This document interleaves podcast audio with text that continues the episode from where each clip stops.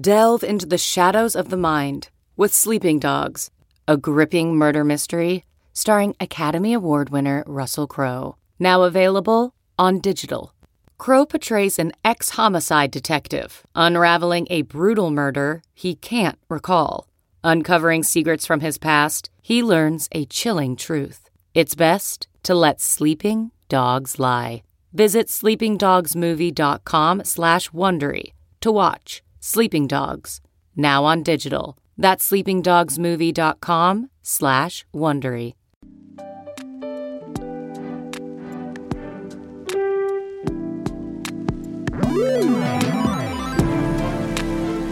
Hello, Internet, and welcome back to the Engadget podcast. I'm senior editor Devindra Hardawar. And I'm editor in chief Dana Wollman. Oh my god, the holidays are here. That means we have to figure out gifts. Luckily, we've been putting a ton of work into our holiday gift guide over Engadget, so Dana is going to chat a bit about that. But first, we also have to uh, address the giant MacBook in the room, the 16 inch MacBook Pro. Dana has also gotten hands on time with that.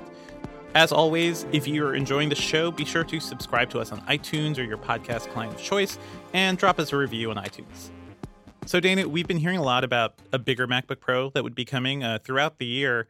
Um, it is interesting that Apple didn't announce this thing at the iPhone launch. They kind of did that with the AirPods Pro as well. They kind of just dropped it on us. Any any thoughts about like what they're doing here? Well, I think for one thing, this has been a very busy calendar year for Apple, especially with the launch of Apple TV Plus. So I think that Apple has had less room in each of its keynotes to dedicate to what feel like fairly iterative hardware announcements. So Apple, you've seen Apple do more of this, uh, not only very recently, but even maybe the last product cycle. Also, just saving sort of the more iterative stuff for just regular old press releases. And in this case, it is kind of an iterative update. Yeah, it is the first 16 inch laptop they've had, and yeah, they they've made these big changes to the keyboard, but they're doing the keyboard changes sort of sheepishly, right?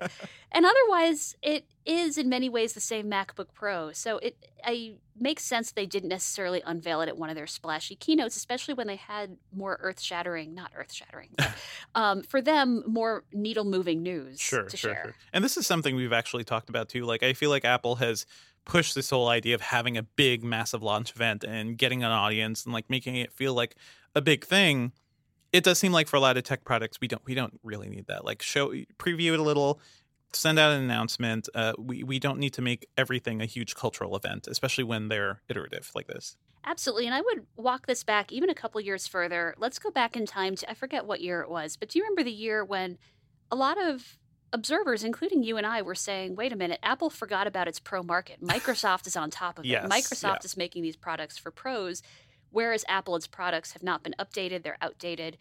And I think Apple heard that. I think they took it to heart. I think they've spent the past couple years on this basically apology tour, right? Mhm. So they had the um, they have the Mac Pro coming out. There's a lot of specialty press around that, and now we have the 16 inch MacBook Pro. And I think it does make sense in a way not to fold these devices so much into consumer oriented events, but really go on this separate apology tour for Uh-huh. professionals and really hammer home the point that these were built for creative professionals and developers and animators and who knows who else. But there, it does make sense. There's this whole separate narrative for those customers as opposed to regular old consumers buying AirPods. for you know? sure and it also seems like it is funny that apple can't even uh, help but step on its own toes like uh, phil schiller's comments during this whole press tour he said something about chromebooks which feels so Classist. so classist, so like out of out of touch with the way the world works. He basically said like kids who are using Chromebooks in schools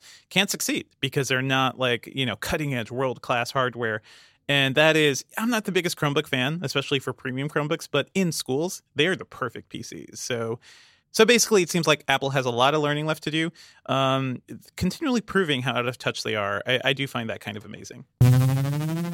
Dana, it it looks like a MacBook Pro. What's the what's the big deal about this? So it's sort of funny. We're to be talking about it and calling it the 16 inch MacBook Pro as if the larger screen size were the distinguishing feature and the thing that makes it so special. I actually think the screen is the least interesting thing about it. Sure. I guess sort of cutting straight to the punchline, it's it's it's all about the keyboard, isn't it?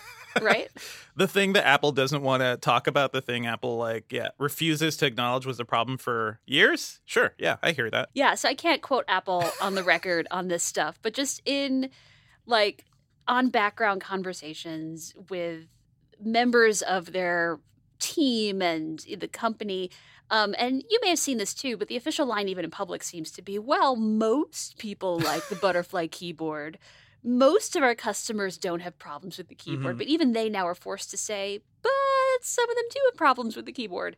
Um, so this is them getting back to work. Um, they said they they stuck their research department on, and this is sort of funny too because they're like, we discovered we already had the best in class keyboard. That keyboard was the Magic keyboard that comes with the iMac. Oh man, I can I can just imagine their like uh, c- c- cutting edge research team scouring the globe looking for the best keyboards around and they get tired. They get back home after a year of travel and it's like they look in the closet and it's like oh yeah we make desktops. Nailed it. wow. Amazing.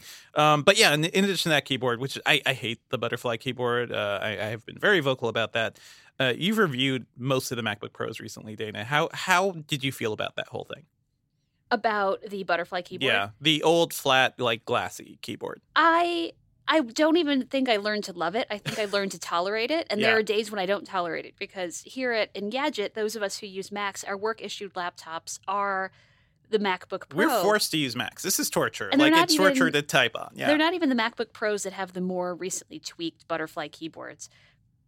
Um, these are the, or the sort of the slightly earlier ones, and I find them very frustrating. And so, I spent some time with this new keyboard. I guess just take a step back. It is a so-called scissor mechanism, not a butterfly key mechanism. so like the one every every other laptop has right now. The way yeah, it works. but yeah. it's um so they have these rubber domes inside and they lock into the top of the keycap at the top of the stroke and all that is to say that um although these feel dense and cushy it's a full mil- millimeter of travel so they feel more pillowy and cushy than the butterfly keyboard they do still feel stable especially compared to if you go all the way back to an earlier 15 inch macbook pro keyboard and i actually did have the chance to test them side by side So the ones before Butterfly, right? yeah, and those in comparison feel really wobbly. Mhm, So, mhm. and you had a chance to try the new MacBook Pro keyboard too, and you're going to be reviewing it. Um, you agreed it was a pretty good keyboard. It feels well. I, I just got to hit a couple keys. It feels much better. It feels light years better. Uh, I was comparing it to the XPS 13 two in one's keyboard, which is also really flat, but it's 1.3 millimeters of travel, so a little more. But you know, I, I can live with this. I can live with. It's a decent amount of feedback for Apple. Absolutely. hmm And what other changes uh, does this MacBook entail? Well, so I guess sticking with the keyboard, they brought back the physical escape key. That was, I think, that was the main. Was that the title of your last review? I remember that was a main sticking point for you when they moved over to the Touch Bar. I really hated the touch bar. and I don't think I was alone in thinking it's gimmicky. And I do wonder if one day they will just abandon that experiment altogether. I think right- I, I remember Dana made a T-shirt, something about "I hate the Touch Bar, bring back the escape key." Um, yeah, it was it was a one woman protest, but it was it was very loud. that is a very catchy T-shirt slogan, isn't it? Down with the Touch Bar, bring back escape. Yeah, Yes. um, so yeah, that's back. Um, otherwise, it's just um, a little bit bigger, slightly heavier, and um, ever so slightly thicker. And people Mhm. are talking about that too. That it's not like Apple to produce a next generation product that is actually a little bit heavier and thicker.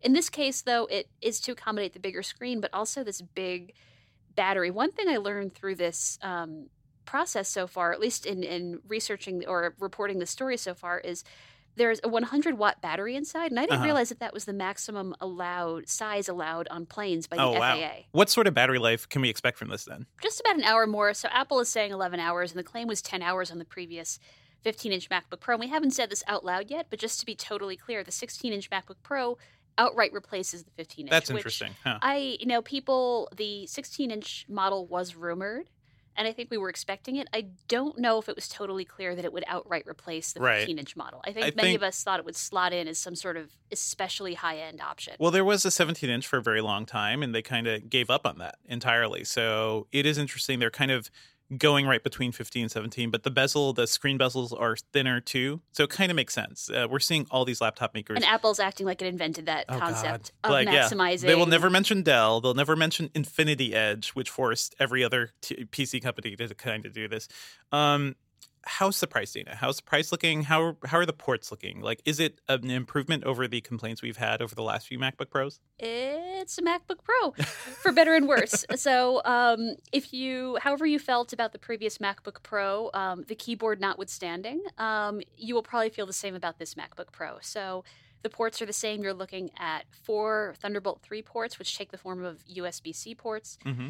Um, and you've got a regular headphone jack, of course. Um, there's still no SD card reader, which is really befuddling to me. Um, I'm not even the most creative of professional users, um, but even I really need an SD card, let's say when we're at CES and processing lots of hands on photos. So I can't imagine what it's like to spend all this money on a machine like this if you're a videographer or photographer and not just have that basic Sure. thing. Yeah, yeah. I mean, I figure most professionals have like their favorite uh, little dongles and faster, faster performing uh, card readers, but this is a pretty standard thing. The XPS 15 has it. Like most other professional laptops have it.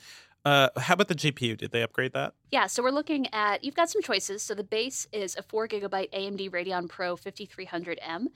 The step up model has a four gigabyte AMD Radeon Pro 5500M, and then there is a step up. You could uh, do an upsell basically to Mhm. an eight gigabyte version of that same um, that same GPU. Okay, that's something. That's not like I don't feel like that's as super impressive as we've seen on other productivity laptops like this, but it's certainly enough for video editing, photo editing. Yeah, so for now, we've had the machine since, I don't know, mid morning on Tuesday, which is definitely, even as of this recording, not enough time to do the machine justice and put out a really credible, comprehensive review. So we've got our hands on story and video up on the site. You should check it out if you haven't already. But right now in the background, we're working on just a fuller review, one that really gets into the kind of performance testing that we just have not had the time to do until now. Yeah, I'm looking forward to playing with this thing. Me too.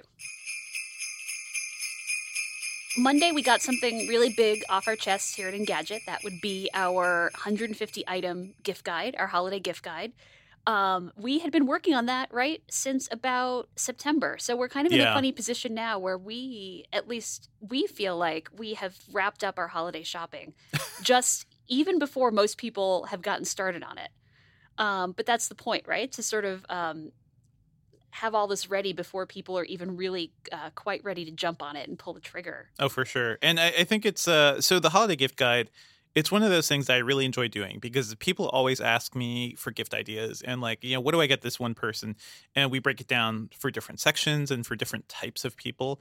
And I find that really fun. Can you can you give us any insight into the process, Dana? Like how do we go about choosing these specific things and how do we narrow things down? So this is a mostly all hands on deck effort at Engadget, and I would say the same thing about our back to school guide, which runs over the summer. So we rope in a lot of our writers and reporters, and these people remember have beats and they have coverage areas the whole year round. So that makes it really great for a holiday gift guide to say, "Hey, Devindra, like." Um, in the world of PC gaming, what would you buy a PC gamer? Mhm. Um, is there any VR stuff that is actually worth giving as a gift? Or what about pop culture? What DVD, not, not DVDs, God forbid, but what uh, movies? If you were going to give someone a movie, um, what might we give them? And so it is really nice, and you're just one example, but it's really nice to be able to tap this resource that is our staff um, that covers this stuff over the course of the whole year. And it is really fun, and this is a little cheesy, but it's fun to think of this from the perspective of a gift giver. Um, The Mhm. back to school guide is really a lot of gifts to self. And actually, soon after that guide wraps, we get into holiday mode, and that's like the very beginning of the fall. And that's a, a shift in mindset, but I think a really pleasant one where we go from thinking about gifts to self to gifts for other people. And um, I don't know about you, but I just, I really like that as a mental exercise every Oh, year. sure. It's a lot of work, but we have fun with it. You know, in another life, I feel like I could have been like an advice columnist or something like that. At least when it comes to tech help, that's kind of what I enjoy doing the most. So I also really like our Ask Engadget sections for that. But I hear you, Dana. Like it, it's it's flexing a different muscle that we don't typically do when we're heads down and reporting and testing. It's just, it's just like things that are actually useful to you. I think it's pretty cool. And let me just say, you can find our holiday gift guide uh, by going to our buyer's guide section at the top of the site. and clicking the big holiday gift guide banner there. And you'll find stories for that throughout the next couple months. Absolutely, yeah. And I would say too that um, it might look like we just go through the list of categories and gadget covers and pick the best, but it really is um, a little more well thought out than that Uh-huh. um, because there are certain categories that we have decided in advance don't make appropriate gifts, right? So, like, you're not going to see us including so many TVs or any TVs in this year's holiday gift guide. Um, we just Although they are getting cheap, you can conceivably gift a TV if it's under But 500 let's be real, it's Yeah. probably Yeah. a gift at best to your family and yourself, or like just yourself, right? So we've decided in advance, we've had conversations about what gadgets make the best gifts. And then in there, we did want to throw in an element of surprise, um, include some things that people didn't know they wanted or didn't know they needed or hadn't heard of, or it didn't occur to them that would make a good gift. Um, Yeah. So that's always a challenge too. Is just how can we take our standard coverage and just add a dash of surprise That's honestly my first thing as we approach the holidays too. Just like the weird, wild stuff uh, that's out there. Um, what are what are the weirdest things that you've seen so far that we've recommended? So I am a big fan of our toy section, um, which is a fairly more or less recent addition to the Engadget gift guide. This isn't our first year doing a toy section, but it certainly hasn't been part of the holiday gift guide this whole time. And I have to give Kris Naudus, um, our buyer's guide editor, shouts for this because she covers toys all year round, and she starts scouting toys actually as early as Toy Fair, which happens usually in February. And so she's got a lot of weird, funky picks in this year's um, section. My favorite is this thing called Owleez. and um, you've seen this, right? I've seen Owleez, yeah. All right. So for the people listening, um, imagine a Furby, um, but somehow even creepier. Um, so it's this gremlin Furby thing, and that's just the way it looks from the outside. And then, boom! Its its head splits open, and out comes this flying helicopter drone thing. I love toys that can traumatize young children. Yes. So this sounds great. Yes. Um, yeah. So surprise! That's in our holiday gift guide. Uh, as weird and creepy as we think this thing is, we also find it kind of fun and charming, and we think kids will be engaged by it. Um, so that made the list, in addition to all sort of the standard fare like smartphones and battery packs, because people you will always have someone in your life who could use a battery pack. Um, Those are the best, like, re- yeah, everyday gifts for everybody. I got my dad a battery pack last year. I don't know if he uses it, but he really wanted one at the time. Um, but yeah, so we've got a mix of standard fare and then like creepy gremlins that whose heads burst open with drones inside. It's great. Any other strange toys, Dana? Yeah, so we've been getting a lot of attention for Mattel's Pictionary Air, and it is kind of what it sounds like. It's using um, just hand um, and motion gestures to play the game, classic game of Pictionary, and that seems to have resonated a lot with our readers. And we're glad because we saw it earlier this year, and we thought it was pretty cool too. Um, and there too goes back to this idea that like if we're going to include toys, it's not enough for it to be like a Hess truck that just happens to be battery operated. Sure, yeah. Like it has to be engaging and also has to be fun enough that you'd want to use it for more than just five minutes before the novelty wears off. I also saw something about a, what was it, a sports bra wallet clip. We first found this for a separate guide that we ran over the summer having to do with um, just outdoorsy um, and summer tech. And we liked it so much we decided to include it um, here in the holiday gift guide as well. And it's this thing called a koala clip. And basically, it um, clips a phone to a woman's sports bra on her back um, while she's working out. So obviously, um, this will not be appropriate for a good half, at least, of our readers or their recipients. It's okay. I feel like there are enough gadgets oriented at that other half, so this sounds super good. Yeah, but for the people out there who are either um, just women themselves or shopping for women, um, just we thought it was a u- really unique but also useful gadget. And again, um, we like it precisely because we don't think people would have expected to find it on an gadget um, short list. Yeah, it's gadget adjacent, literally. Um, how about like gifting digital codes and things like that and subscriptions? It, that's a very easy gift, but maybe a little impersonal sometimes. Yeah, so we tackle this two ways. So we actually do have a whole gift guide, uh, a whole um, gift card and subscription section of our gift guide. And for that, you know, we did try to avoid the obvious ones. Like there's not Netflix on there and no Spotify, and it's not because, and no Apple Music, and it's not because we don't recommend them, just because we assume everyone, especially Engadget readers, uh, have heard of them already. So we have a whole section of our guide for that. We do think that these can make great gifts, especially last minute gifts. Um, but then we have this guide coming out um, today, actually, the day that you guys are hearing this, Friday, and it's from Jess Conditt, who's our lead gaming reporter. And she did this fantastic story. No one's ever pitched a story like this to me before, where um, she came up with all of these craft ideas for how to that you could make for someone and give them in addition to whatever the digital code is to just sort of personalize what's otherwise kind of a dry sterile gift so she made and remind you she's a, a journalist by trade but a, clearly a multi-talented one yeah she's a good tinkerer she likes to like do crafts things she yeah took the time she did the crafts and she took excellent amazing adorable photos of all this stuff she made. And sometimes I'm reminded we all have very strange jobs here at Engadget, Jess Oh, yeah. included. Um, it's a great story. I hope people check it out. And I've never seen anything like it on other sites, and especially not our site in the 15 years we've been around. So I'm glad that we have this story. I rounded up some really cool gift ideas for the Nintendo Switch and Switch Lite. Uh, just want to list a couple here. Uh, I feel like every Switch owner, if you have the big Switch, that directional pad is terrible. It is not good. It is four separate buttons, four separate tiny buttons.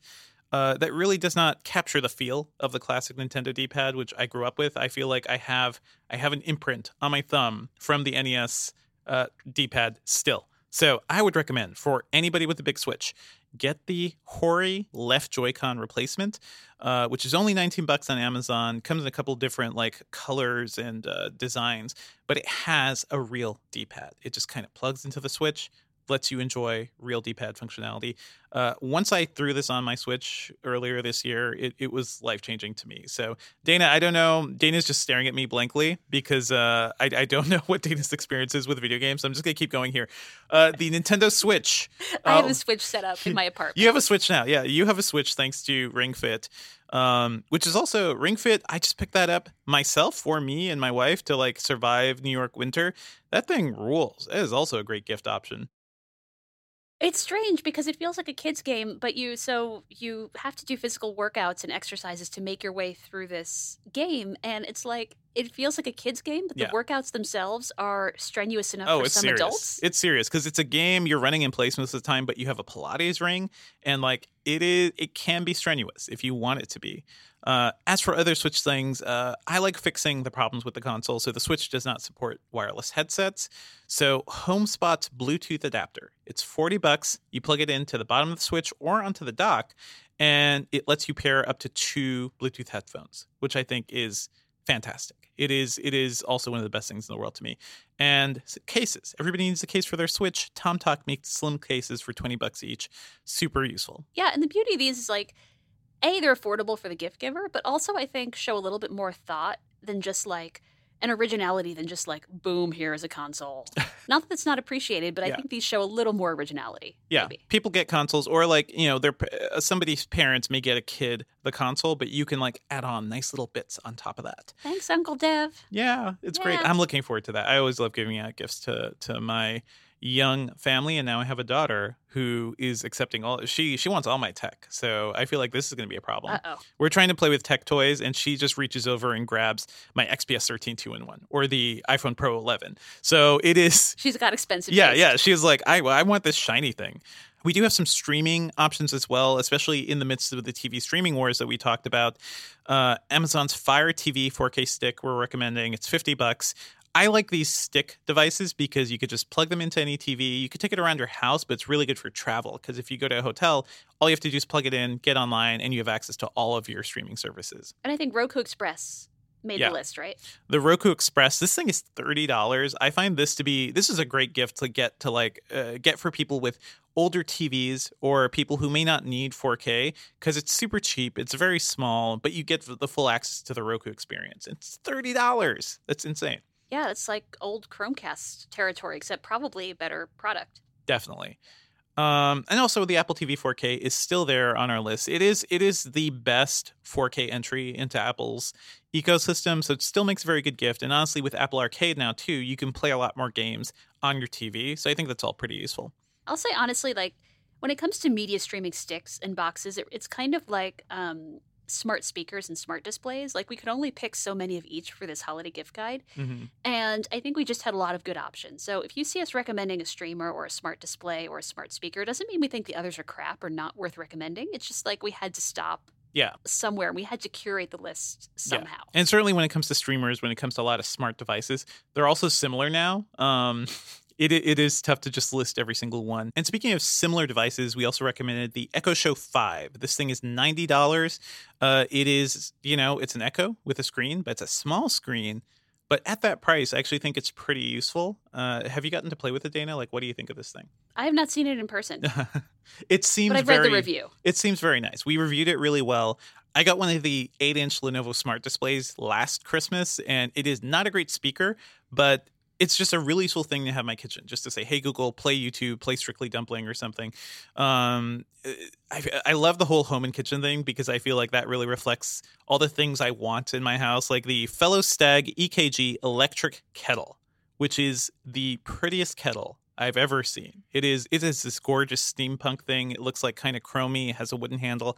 It's $130, but it's a really easy way to like heat up water for tea, for coffee, for everything uh, I I kind of just want to touch this thing. It seems like a, a, like a work of art. So this is for people who like pretty things and mm-hmm. don't want to use fire like a caveman. Don't use fire. Also, electric kettles. Electric kettles in general make very good gifts. So check those out. If you know anybody who drinks a lot of tea, uh, don't put them on the stove like somebody I know did. Um, make sure you know they're, they're very useful. Mm-hmm. Kettles and D-pads. You heard it first from Kettles Devindra Hardawar. Also, the Instant Pot Duo Evo Plus it feels like Instant Pot is going with the uh, I don't know, like the Asus line of product naming at this point. It's $130. It's a redesigned Instant Pot um, that just works a little better than the ones we've seen over the last few years. But I have a, I have the Instant Pot Pro, I believe, from several years ago. It is a tremendous uh, Christmas gift. It's a great thing to have in the winter for stews, for slow cooking. It does everything. The Instant Pot is amazing. And and you'd be crazy to buy it at full price, by the way, because yes. they're constantly on sale, yes. especially during events like Black Friday and Cyber mm-hmm. Monday. So just whatever you do, don't pay the list price for this thing. That, by the way, good shout out there, Dana. Um, if you're buying gifts, maybe just just wait a couple weeks because we're gonna have a nice amount of Black Friday deals. You'll be finding all these things that we recommend for a little bit less than right now. There's also the Pakt coffee kit, which is something Billy recommended in his uh, insanely nerdy coffee guide. And this thing, I, I love pour over coffee. This thing is really cool because it's a little four pound jar. It holds your grounds, it'll hold water, but it will heat up. It'll heat it up for you. And you just kind of put it in and like pour your coffee over as you would at home. This seems like a great portable option for anybody who is really a stickler about their coffee consumption. My favorite part of the story is Billy confirming that yes, it is TSA friendly, but yes. the agents might give you really weird looks, but yeah. like it is technically travel friendly. and I like that Billy both like found that out and confirmed it. And um, even if it meant doing it the hard way. Oh boy, yeah. that seems good. And also, uh, speaking of Billy, Billy uh, really helped out with our audio gifts here. We've recommended the no- Sony's noise canceling earbuds, which I've talked about before. The WF 1000 XM3s. Thank you, Sony. They're $230, but they sound incredible. They have great noise canceling. Um, Nate recommended the Sonos Move, which is Sonos's first portable speaker so I, I kind of love this thing. It's three ninety nine, but you can use it at home as a standard Sonos speaker. But you could take it anywhere. It has a battery. My dad needs yeah. this thing oh, because oh, yeah. this summer he took his regular Sonos One speaker on vacation to his vacation house, and then I got all the tech support calls that were like, Aww. "How do I set this thing up again?" I was yeah. like, "I don't know. You got yourself into this. You can't move Sonos speakers. That's the downside of Sonos speakers. I can also just imagine your dad like driving to his vacation house with the Sonos and the passenger seat, like buckled in. It's like, we're going to have a great time. We're going to have a great vacation. Okay, oh, Google, no. play Jackson Browne. so that's just a small sampling of things we've recommended so far. We're going to mention more on the Engadget podcast in over the coming weeks. So check back for that. Dana, I know how excited you are for classic pop culture have you checked out Disney Plus? Yes, and all I want to do is watch Bedknobs and Broomsticks. Oh, I love Bedknobs and Broomsticks. Yeah. That's something we can agree on.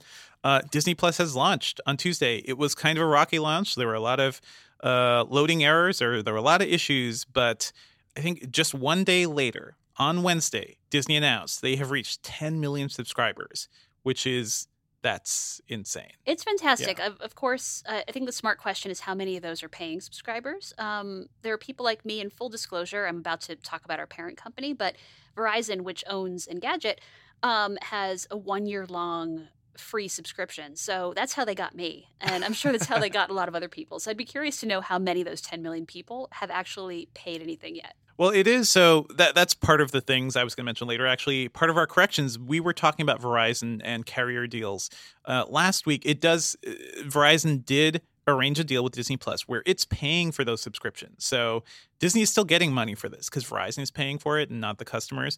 But yeah, uh, people who have unlimited Verizon mobile service, uh, Verizon Fios Home new customers, I believe, and a few others will get Disney Plus. Dana, how did you get it? How did I get Disney Yeah. Plus? Through Yeah. my carrier, which is So you have the unlimited access. I do, Everything. yeah. Gotcha. Gotcha.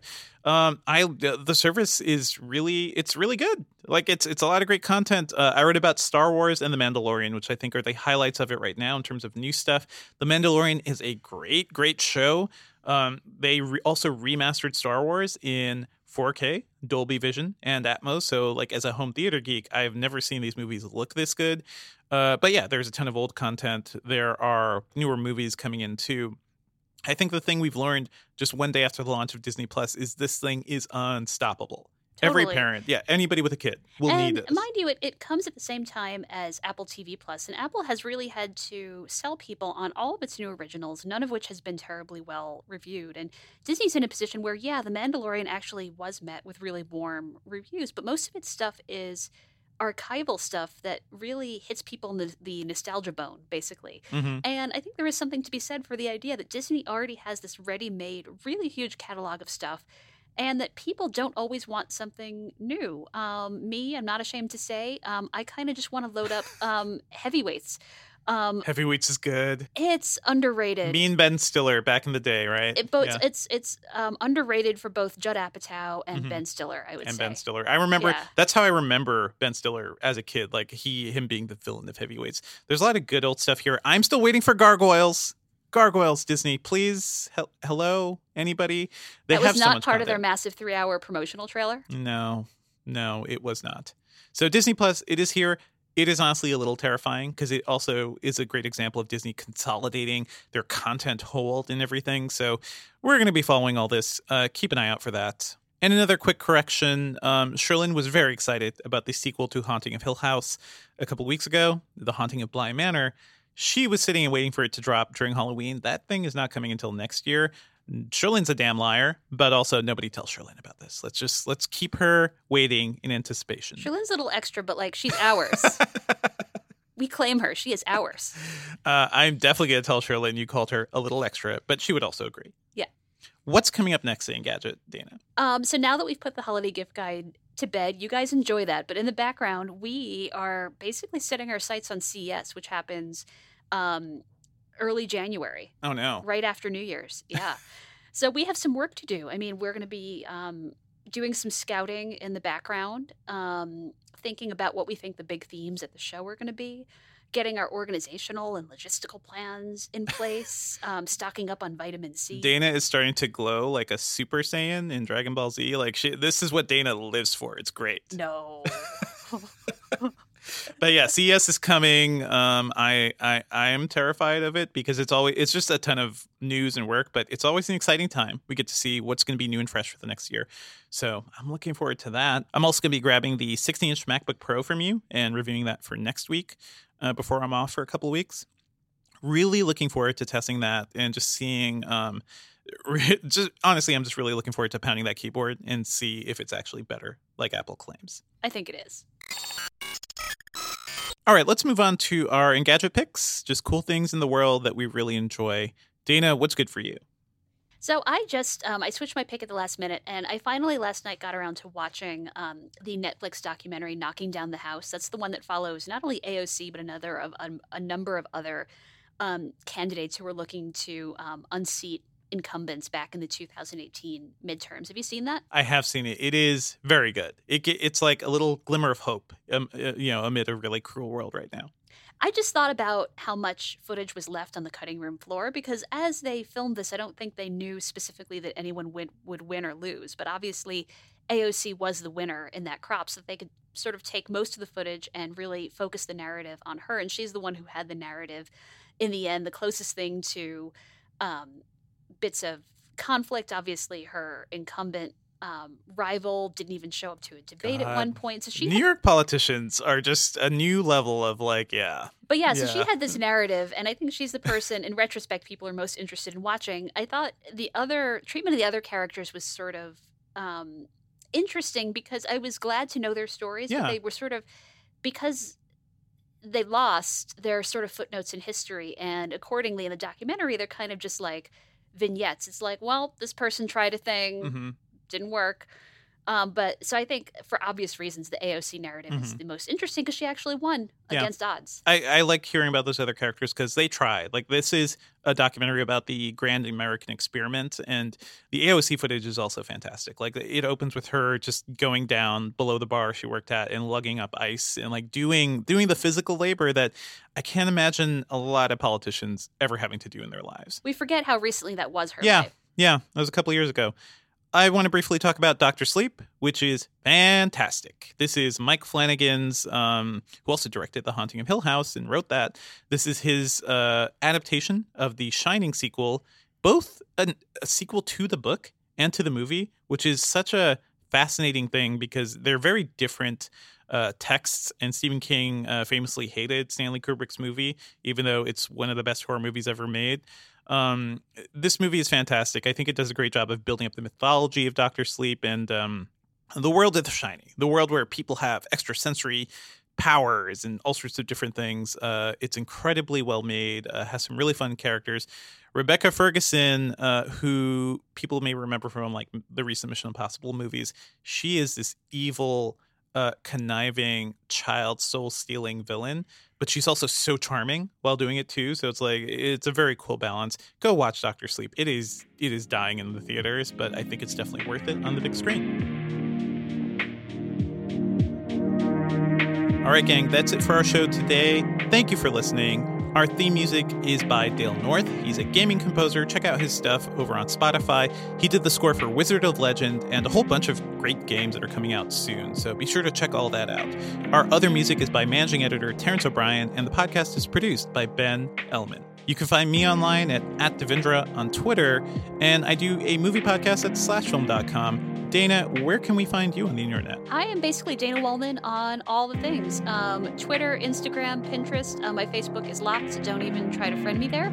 Um, come find me. Um, you'll find some tweets about tech. On Instagram, you will mostly find photos of my home cooking. My home cooking. My home cooking. All right. Please send us any questions or feedback at podcast@engadget.com. Please subscribe to us on iTunes and wherever you find podcasts and drop us a review if you can. See you guys next week when Cherlynn is going to be taking command of the show.